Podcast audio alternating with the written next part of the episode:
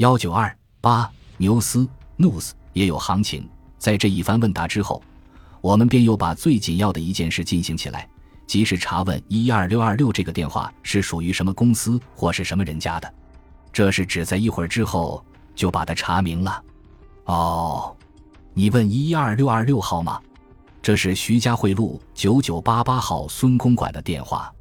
接线小姐向我们如此回答着。照我们想来，现在也只有向这条路线进行了。当下，胡贤即同我到徐家汇路九九八八号的门前瞧了一下，却见乃是一所洋房，前面还有一个小小的花园。看去这人家倒是很有上几个钱的。胡贤的意志素来最是集中的，他的成功在此，而他的失败亦未尝不在此。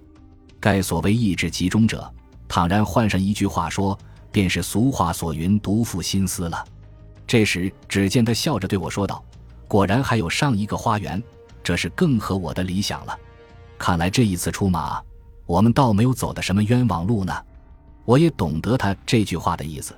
因为这一连串的命案的开场第一案，那少女的尸体就发现在一个花园中，所以他要说是更合理想了。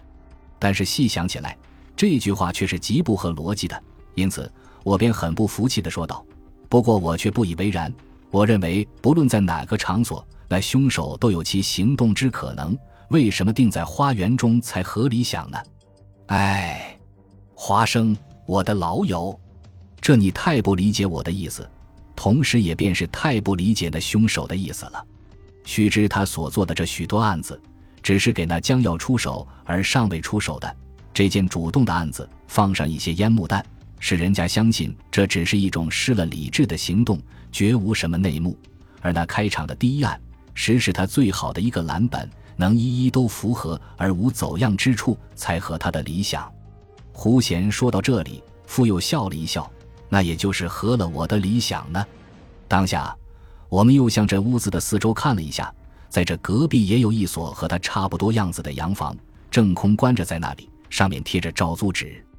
胡贤向着照租纸上约略看了看，即取出手册来写了一些什么东西上去，然后又对我笑说道：“这所洋房建筑的很好，我倒颇有意搬了来和这孙公馆结个芳邻呢。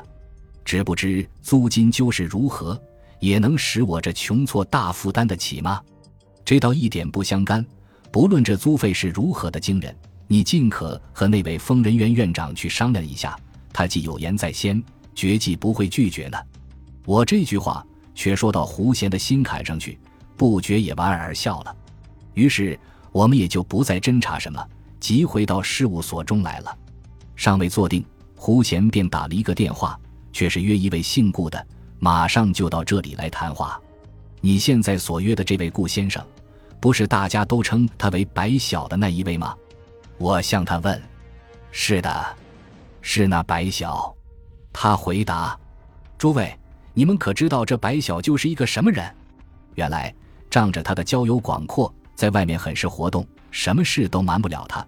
你如果探听什么秘密的牛斯，只要问他，他准可回答你。就是他一时间或者不知道。”你只要托了他，也准可给你探访出来呢。这样一来，他竟以此为职业了。不论公家侦探或私家侦探，只要向他说，比之自己出马还要来得好。而白小之名便也由此而起了。